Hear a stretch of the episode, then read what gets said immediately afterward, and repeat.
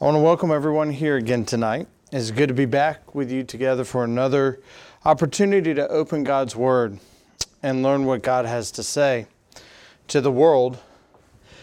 Gathering together multiple times on Sunday and throughout the week oftentimes would seem strange. We have so many options, so many things to do. But I would encourage us, as Jacob does on a regular basis on Sunday night, let us look for more opportunities to get together and study God's Word.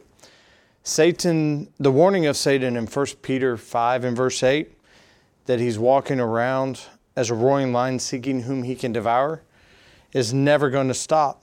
And each of us can help one another be more prepared and ready to combat this ever present motive.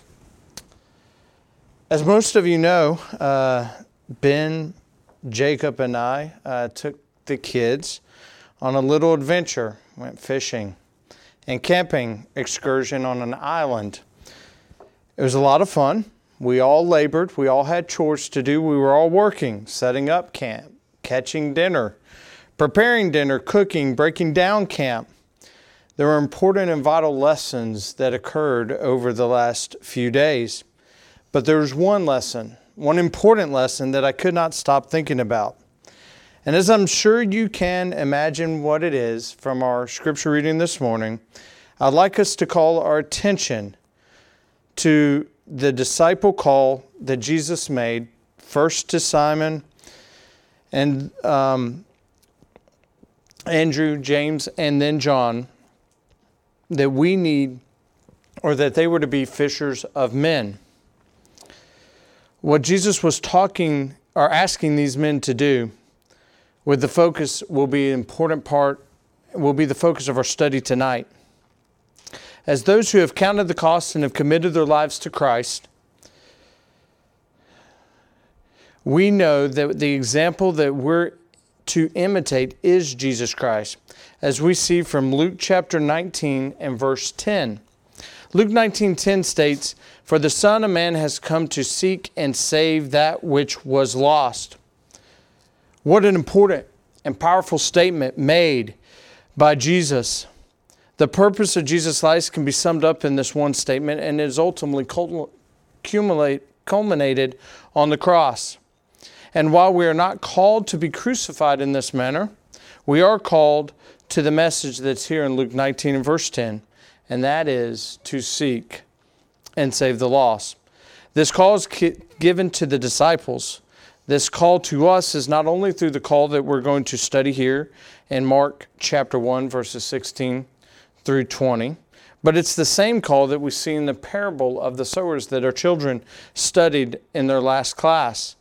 But we also see this with Paul. Let's look at 1 Corinthians chapter 11 and verse 1.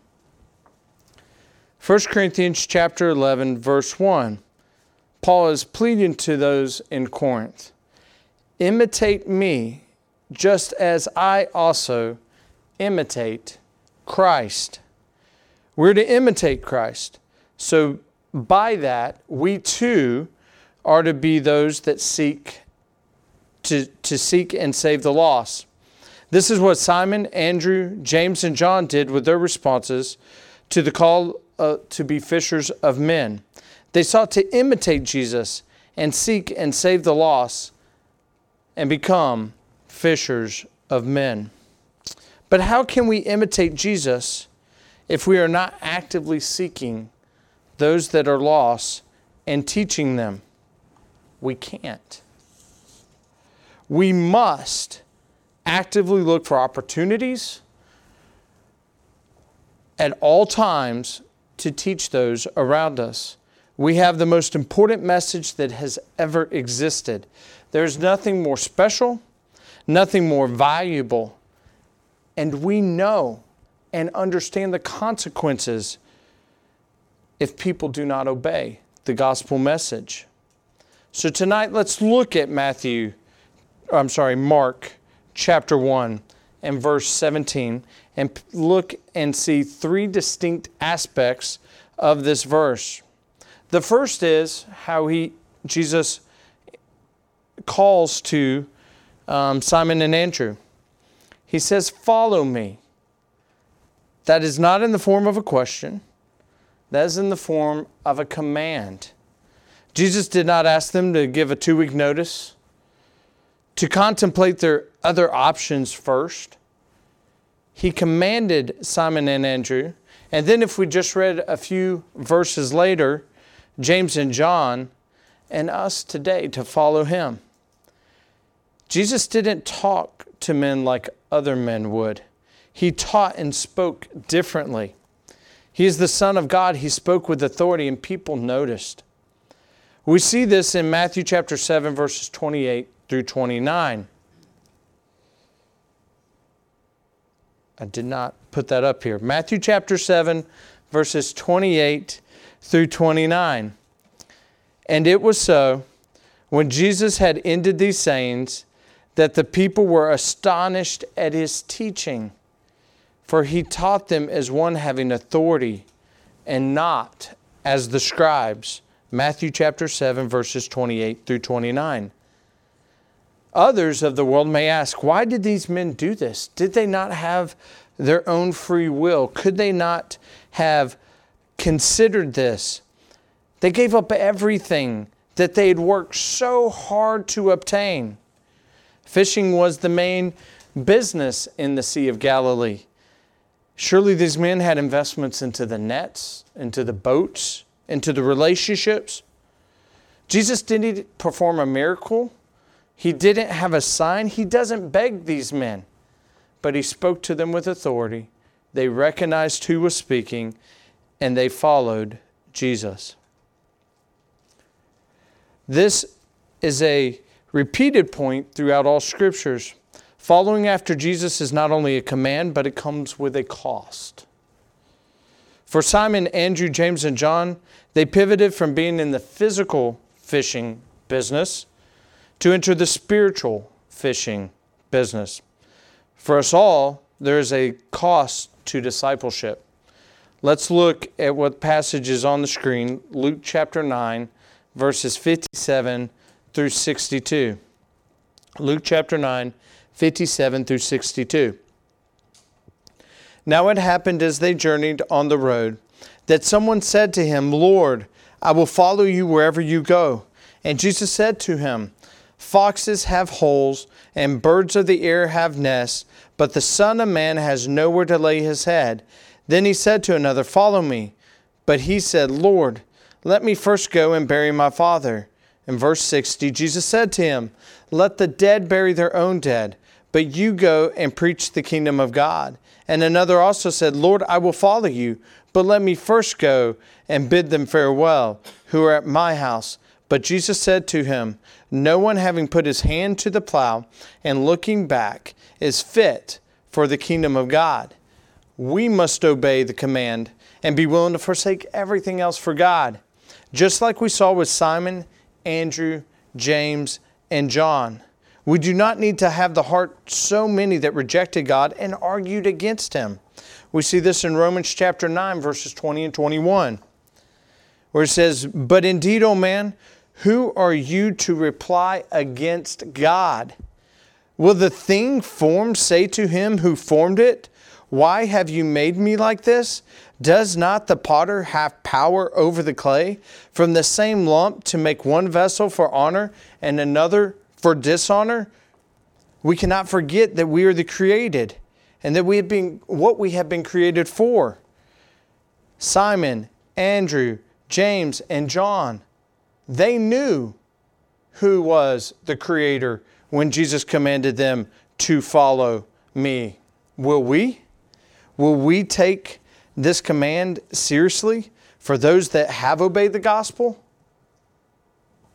Is this what we are doing on a daily basis for those yet to obey the gospel? For those still learning, there will be a day. There will be a day when you have to come to realize that Jesus has said to follow me. Are we willing to forsake all for that? Next, let us understand that to be fishers of men, Jesus which Jesus is commanding, it's not something we can do ourselves. Notice what Jesus says after he commands them to follow him I will make you fishers of men. We are not here to do this alone. We see this in Proverbs chapter 3, 5 through 6, where we can read, Trust in the Lord with all your heart, and lean not on your own understanding. In all your ways acknowledge him, and he shall direct your paths. These four men, the first four called by Jesus, they understood what was being said here in Proverbs. They followed and did not lean on their own understanding. In Matthew chapter 28, verses 18 through 20, we see another important part and aspect of Jesus saying, I will make you, that Jesus will be with them. Let's look at Matthew 28, verses 18 through 20.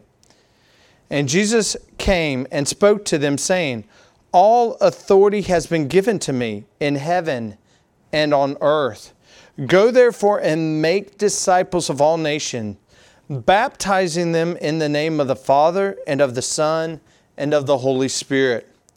Verse 20 Teaching them to observe all things that I've commanded you. And lo, I am with you always, even unto the end of the age. Amen. We do not make up our own teachings. We are teaching what God wants us to teach. And look at the end of the verse. And He is with us always. What comfort that statement is. Let us now look at Matthew chapter 5, verses 13 through 16. Matthew chapter 5, 13 through 16. Notice what it says here. You are the salt of the earth. But if the salt loses its flavor, how shall it be seasoned?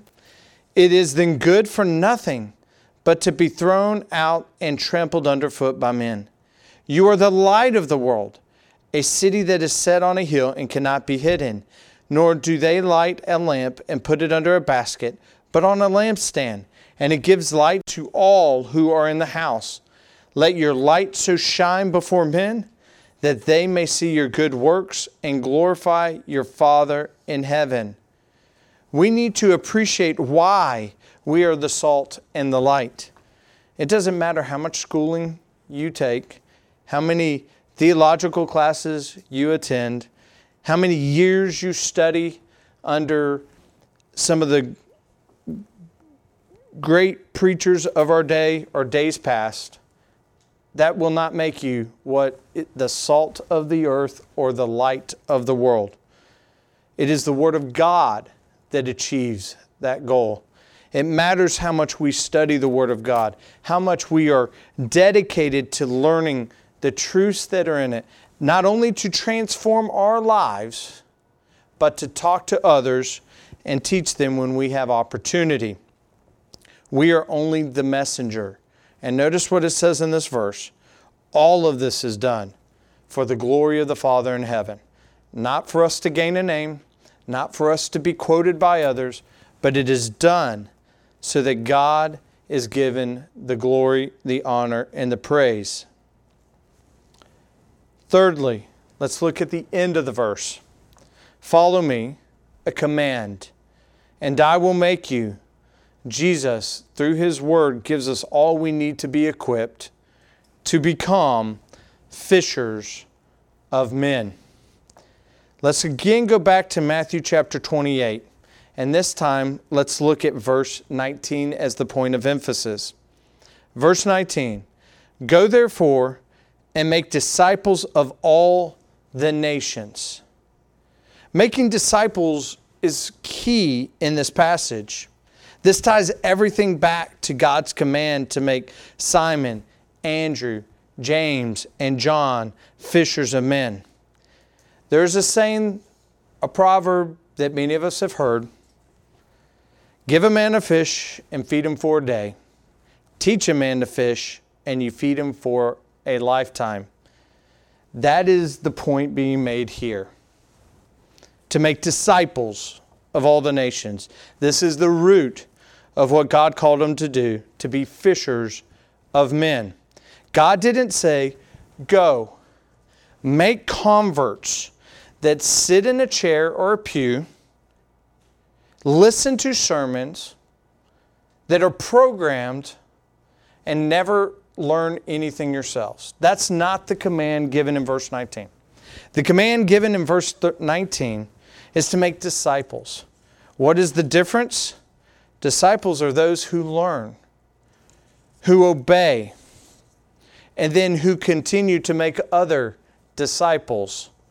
This is what it means to truly be fishermen, fishers of men. And this is also what we saw in Luke 19 and verse 10 just a few moments ago. That is seeking and saving the lost. That is imitating what Jesus asked us to do. And just like our boys had an excitement to just make one more cast, because that could be the one. That could be the one where the fish bites and they get to reel it in. Let's notice what Paul says in looking for opportunities. In Colossians chapter 4, verses 2 through 4. Colossians 4, 2 through 4. Continue earnestly in prayer, being vigilant in it with thanksgiving. Meanwhile, praying also for us that God would open to us a door for the word to speak the mystery of Christ, for which I am also in chains that I may make manifest as I ought to speak. Do we pray for opportunities like Paul is here? We should. Every morning, this should be our prayer. Every night, when we go to bed, we should pray for the next day to have opportunities. Now, I want to look at a few lessons that we can apply to our lives from this verse. The first lesson is that we need to proclaim the word wherever we go and with whomever we meet. This is what a fisherman does. I think sometimes our, our kids with our fishing boat and our spinner cast uh, have a different idea of fishing. Um, ben accidentally, this was not planned. I, I did not ask him to bring a net. But he demonstrated for us what fishing was like more in these times. They didn't have GPS systems, underboat sonar that can see fish activity. They would just continue to cast the nets over the side of the boat. Were they always successful? No. Were we always successful? No. But we sure kept casting. Remember Simon and Peter after the Lord had been killed and raised from the dead? Let's look at John chapter 3, or sorry, John chapter 21, verses 3 through 6. In John chapter 21, starting in verse 3, we read Simon Peter said to them, I am going fishing. We would expect this of Simon. He had spent a long time of, or a large part of his life doing this. They said to him, We are going with you also. Then they went out and immediately got into the boat, and that night they caught nothing. Thankfully, Friday night we did catch a little. But that night they, they fished all night long and they caught nothing. Verse 4 But when the morning had come, Jesus stood on the shore. Yet the disciples did not know that it was Jesus. Then Jesus said to them, Children, have you any food? They answered him, No. And he said to them, Cast the net on the right side of the boat, and you will find some. So they cast and now they were not able to draw it in because of the multitude of fish. Do we see the same attitude of Simon from not that long ago when he was called to be fisher of men? When Jesus commanded him to follow me? Simon Peter may not have recognized the physical appearance of Jesus, but he followed the command he was given. What if they would have said, We fished all night, there's not going to be any fish? What's going to do to cast one more time? We would read later in verse 11 that the multitude of fish was counted to be 153 fish in their net, and it did not break. Similar to the parable of the sower, we need to be willing to spread the gospel. We must be willing to cast the net we need to be workers. It's not easy or a lazy path that we've been called to, but it is the only path. Secondly, we must avoid the temptation to judge the person prior to sharing the gospel. We must be willing to share it to everyone. Does a fisherman say, I only want to cast, catch bass fish? And just not any bass. I'm not going to cast that lure into that water unless it's going to be and attract a largemouth bass. And you know what? I'm not going to cast this lure if it's a largemouth bass if it's not 24 inches long minimum. And you know what's even more? It just doesn't need to be 24 inches. It's got to have some meat on that fish. Because I mean, filleting a fish, it's a lot of work. It's just not efficient to catch the little guys. So I'm not going to cast that lure unless the fish is a minimum of 24 inches and weighs a minimum of four pounds. That sounds quite absurd. But in life, have we made those determinations? I'm not going to talk to this person. Do you know anything about that person? Do you know if they would accept the gospel message if you just opened your mouth and shared it with them? As absurd as it sounds, when we think about it from a fishing perspective, it sounds just, it's even more absurd when we think about the message we have, the treasure that we know, and we do not talk to others. Let's look at Mark chapter 4, verses 1 through 8. This is the parable of the sower. We've all read it a bunch of times, but let's think about it in the context of what we've been called to do, and that is to be fishers of men. Mark 4, starting in verse 1. And again he began to teach by the sea, and a great multitude was gathered to him, so that he got into his boat and set in on the sea, and the whole multitude was on the land facing the sea. Then he taught them many things by parables, and said to them in his teaching, Listen, behold, a sower went out to sow. And it happened as he sowed that some seed fell on the wayside and the birds of the air came and devoured it. Some fell on stony ground where it did not have much earth, and immediately it sprang up because it had no depth of earth. But when the sun was up, it scorched and became, and because it had no root, withered away. Verse 7 And some seed fell among thorns, and the thorns grew up and choked it, and yielded no crop. But other seed fell on good ground, and yielded a crop and sprang up increased and produced, some thirtyfold, some sixty, and some a hundred. It's not very different from the example we have of a fisherman casting his net. We have no distinction or no commandment in scriptures to judge where we're going to cast our net or where we are going to sow the seed. We are commanded to do both continuously. Thirdly, a fisherman's job is to prepare the nets for casting them. For us, we must be prepared for when we have opportunities that we can take them. This is taught probably no better than in 1 Peter chapter 1 sorry, 1 Peter chapter 3 verses 15 through 16 where we can read, "But sanctify the Lord God in your hearts."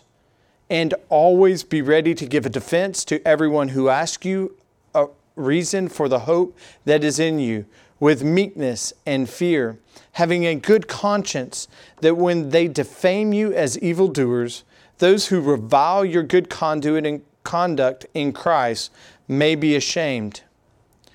Are we ready to give a defense and explanation to those asking questions? We must be ready to work what would have happened if Simon Peter had not grabbed or had grabbed a net full of holes the night he went out to fish that we read just moments ago?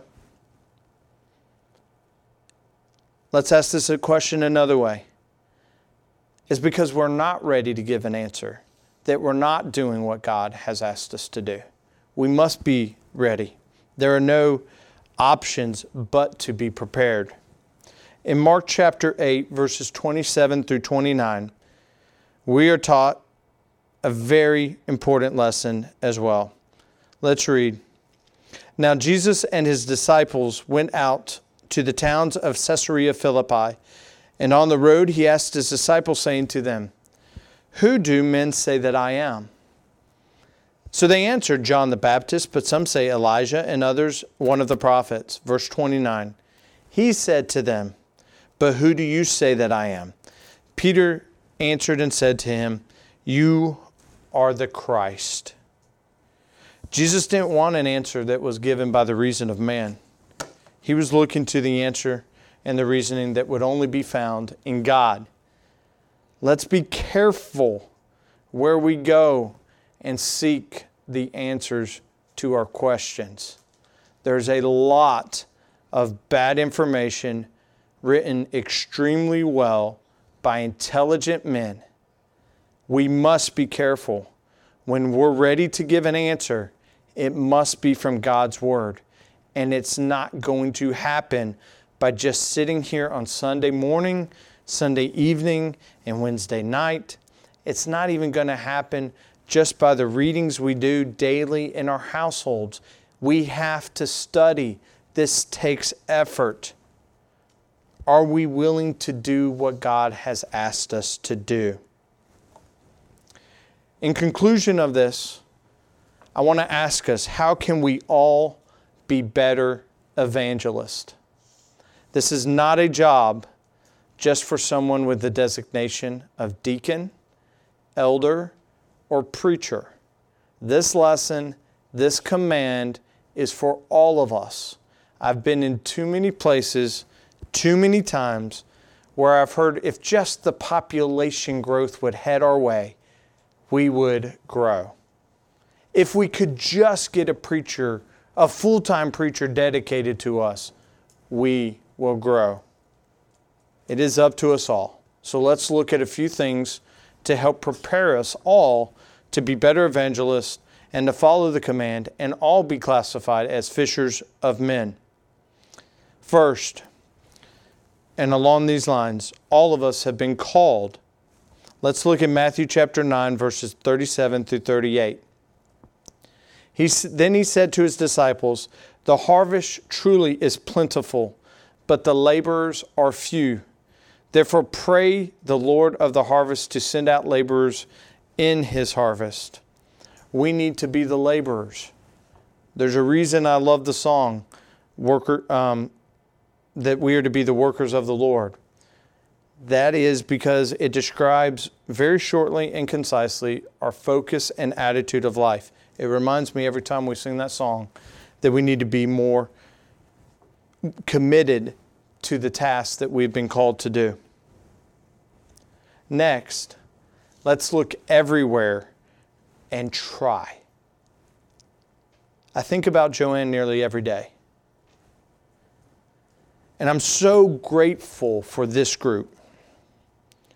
Willingness to host a community Bible study and to do all the things we did leading up to that. And I pray for our efforts coming up in just a few short months. And that includes sending out mailers. I've been with a lot of groups that would have said something to the effect that's not part of what we've always done. Or we've tried that once before and it didn't produce anything. Let's not let's not do that. I've heard others say that that could make some feel uncomfortable. Let's not let's not try that. No scriptural obviously everything under the authority and scriptures of God, but these were statements that I've heard. We didn't do that. And we were blessed to meet Joanne and to see someone who was looking. And what a great example of not to judge a book by its cover, even after the first meeting. She had a question and when she asked it, she did not hesitate to respond. We need to be willing to look everywhere and to try.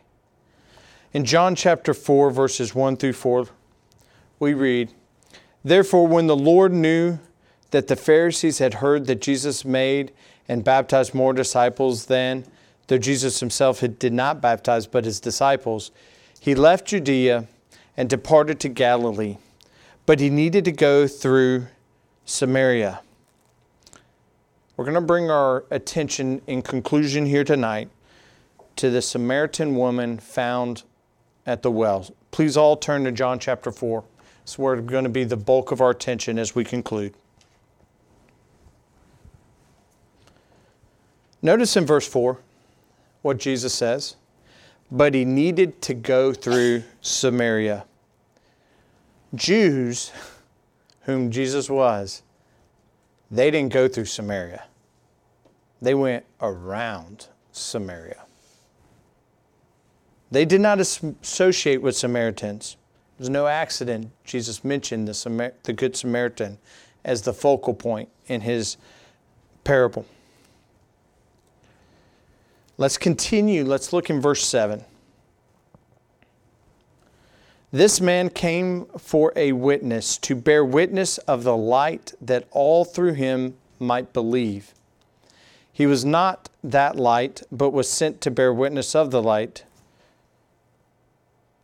That was the true light which gives light to every man coming into the world. We know that that's not the right passage. I, I brought down the wrong verse. I apologize. I'm going to read, I, I copied the wrong thing. Let's go to John. I'm going to go to John chapter 4. I'll correct that before we get it posted.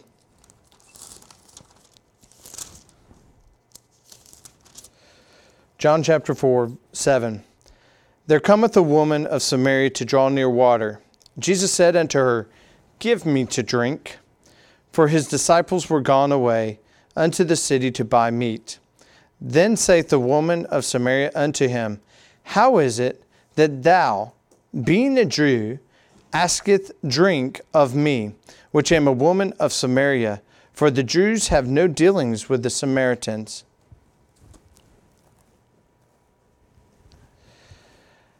Jews did not have dealings with Samaritans, but Jesus went beyond that. Normally, the men did not approach the women in this time. And furthermore, they definitely didn't approach an immoral Samaritan woman, who we're going to learn about here just shortly.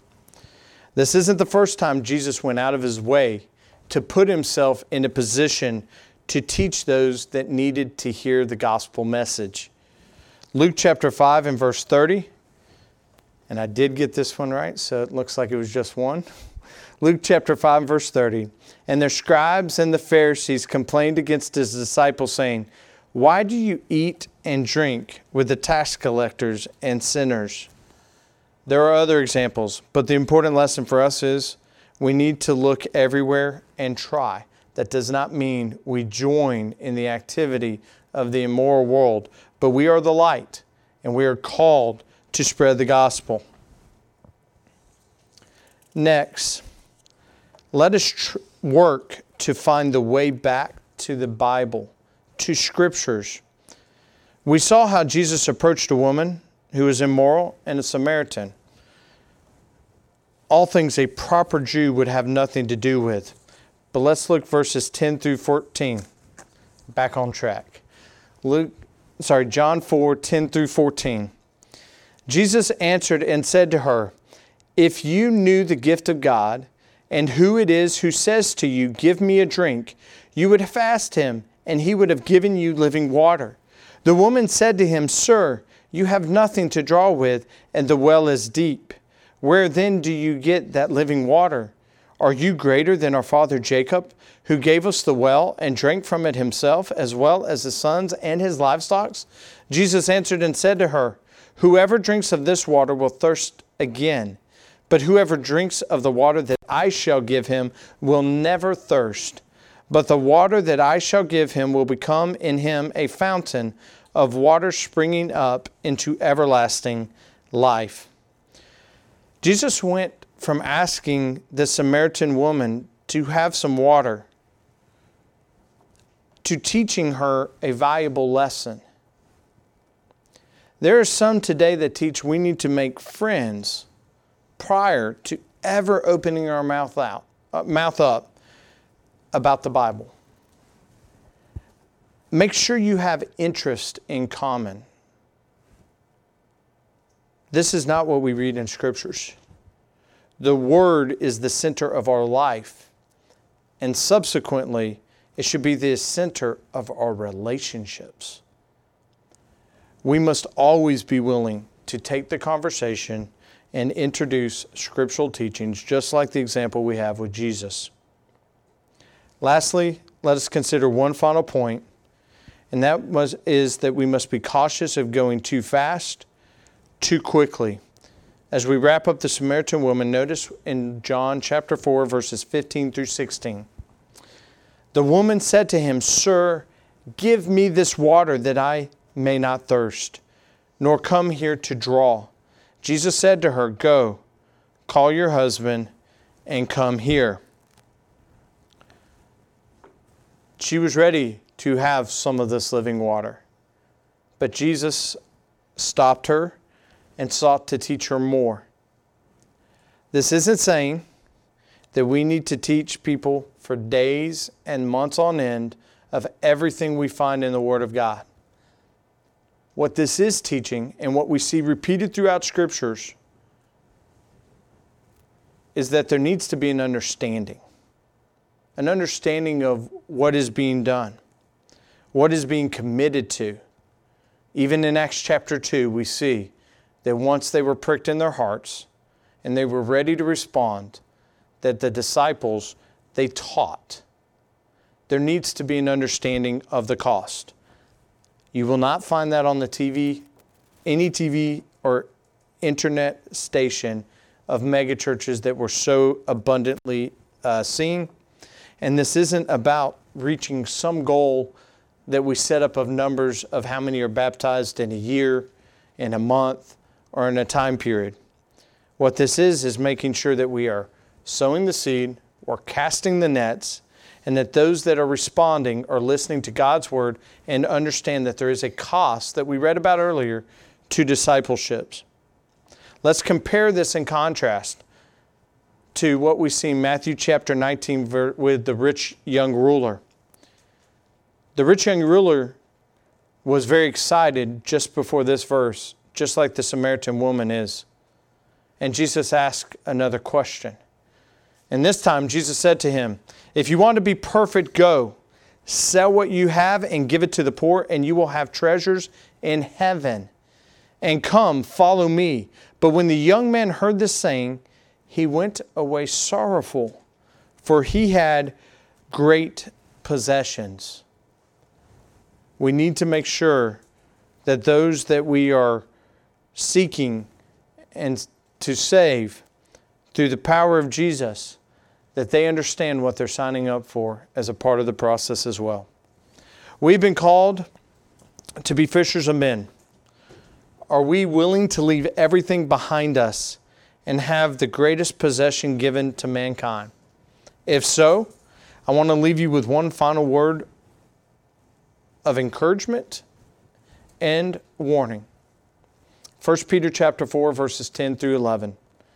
We read, as each one has received a gift, minister it to one another as good stewards of the manifold grace of God. If anyone speaks, let him speak as the oracles of God. If anyone ministers, let him do it as with the ability which God supplies, that in all things God may be glorified through Jesus Christ, to whom belong the glory and the dominion forever and ever. Amen.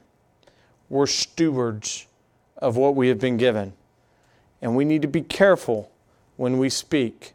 We need to be prepared, just like any good fisherman is prepared, with the wisdom and the truth that is contained in scriptures, not of our own thinkings, not of our own reasons, reasonings, but of what God has supplied. The preparation of our work for fishers of men cannot go understated. When we speak, let it always be as the oracles of God, And none of this work is to our glory, but to the glory of God. If there are those that have accepted the gospel call to be fishers of men and have not been doing what we should or have a need, we're here to pray with you and for you. If there are those that want to be fishers of men, that invitation is not just when we meet together. It is when you understand the need of the calling to obey the gospel. If there's any need, please come forward as we stand and sing the invitation song.